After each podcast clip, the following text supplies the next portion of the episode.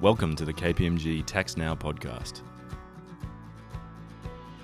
In this podcast, we explore some of the more complex matters across tax, economics, regulation, and compliance. Each month, we meet with KPMG's foremost experts and other special guests to unpack key issues faced by taxpayers around the globe. My name is Grant Wardell Johnson, the tax leader at the Economics and Tax Centre, and I'm joined this evening by Clive Bird, who's a tax expert in our enterprise division. I just want to give a brief overview of where I think the budget is at and on some very high level numbers.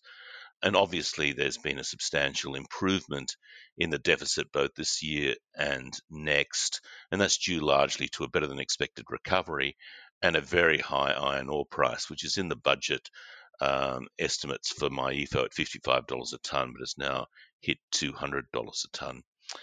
Um, there's some big structural changes in terms of the budget and on the expense side. So we've got over the period of the four years, the forward estimates, about 26 billion of additional expenditure, 18 billion on childcare, 2 billion on mental health, 2 billion on schools, 2 billion on childcare, and 2 billion on women's security. And there's a, num- a number of about 10 billion which might be seen as semi-structural, and that's the increase in job seeker. And the budget predicts um, that over the, the medium to, to medium term anyway, um, the unemployment rate will fall below 5% to something close to 4%, which is uh, quite remarkable because it hasn't been below 5% since the 1970s.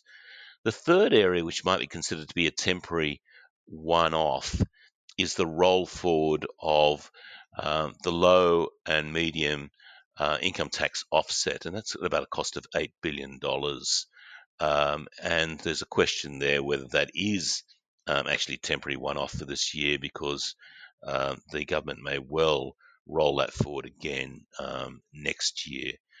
In terms of temporary measures that will reverse themselves, um, in the longer term. There's full expensing and loss carryback, which is at a cost about, of about $20 billion in the period of the forward estimates. But as I said, that will actually reverse over time.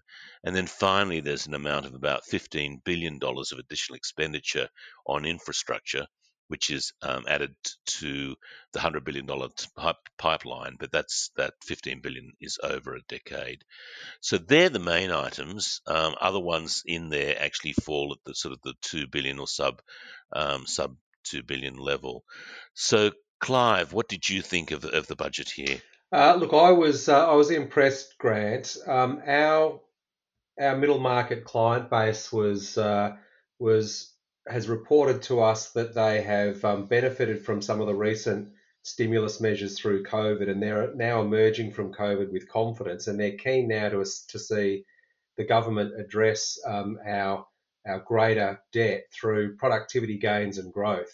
Um, we're not um, so keen on seeing increasing taxes and, and, cutting spending, and we're not seeing that in this budget, which is terrific. So.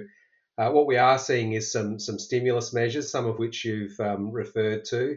Uh, we're seeing some innovation measures, and then there's some, some other interesting things around um, superannuation and residency and so forth.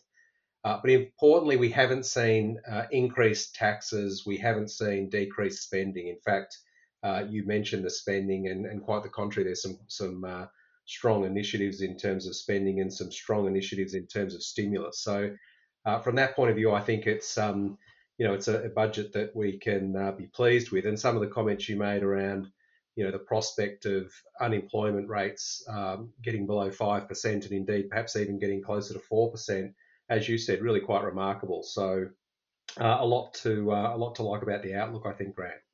Clives, the government's extended the full expensing to 30 June 2023. Is full expensing working for your market in, in increasing capital expenditure? Oh, absolutely. I think it's a big incentive grant, and we're certainly seeing a number of clients ask ask about this. Uh, it's a big incentive to be able to uh, upgrade, you know, plant and equipment, address, uh, invest in um, latest technology and um, improved technology and so forth, and get an immediate deduction for that. So we're seeing that uh, that our clients are very interested in that. They are attracted to that.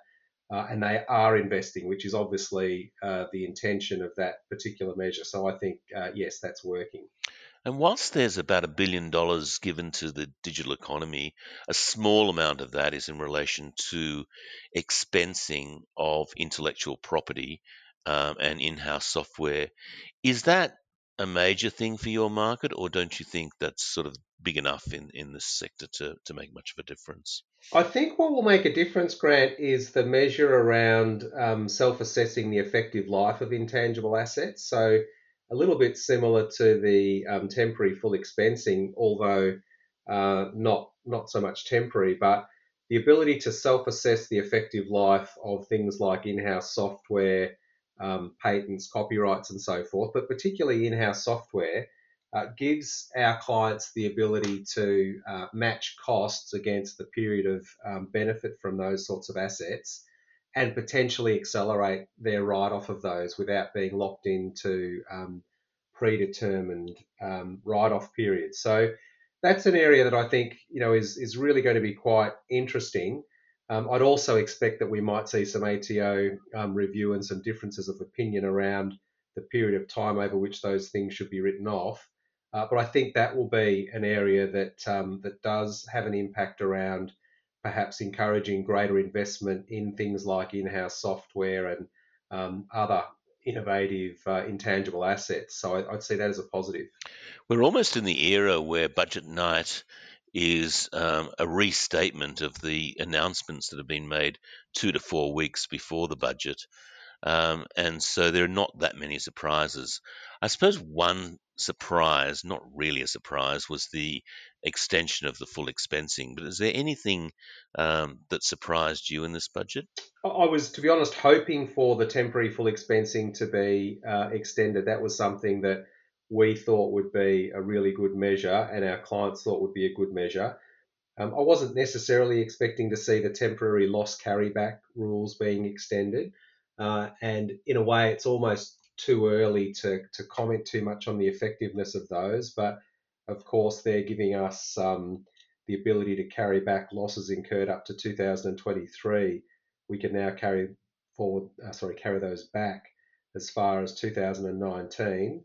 Uh, there was also some um, quite interesting rules around um, modernising individual tax residency, which I think is um, well and truly overdue, and that I think will uh, introduce a lot more um, certain certainty and consistency, uh, and uh, and some good rules around um, you know a few flexible rules around superannuation in terms of um, you know making downsizing um, more accessible, um, relaxing residency for uh, people who might want to contribute to their superannuation while they're away uh, outside Australia and also uh, the ability to make uh, greater flexibility to make super contributions uh, for those between 67 and 74 without passing the work test. So those those were noteworthy measures, I thought.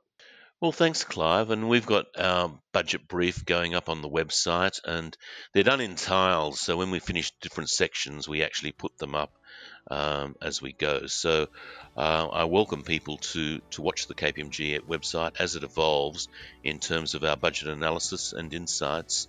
And um, yes, wish you well in that analysis, Clive. So thanks very much. Thanks, Grant. You're welcome.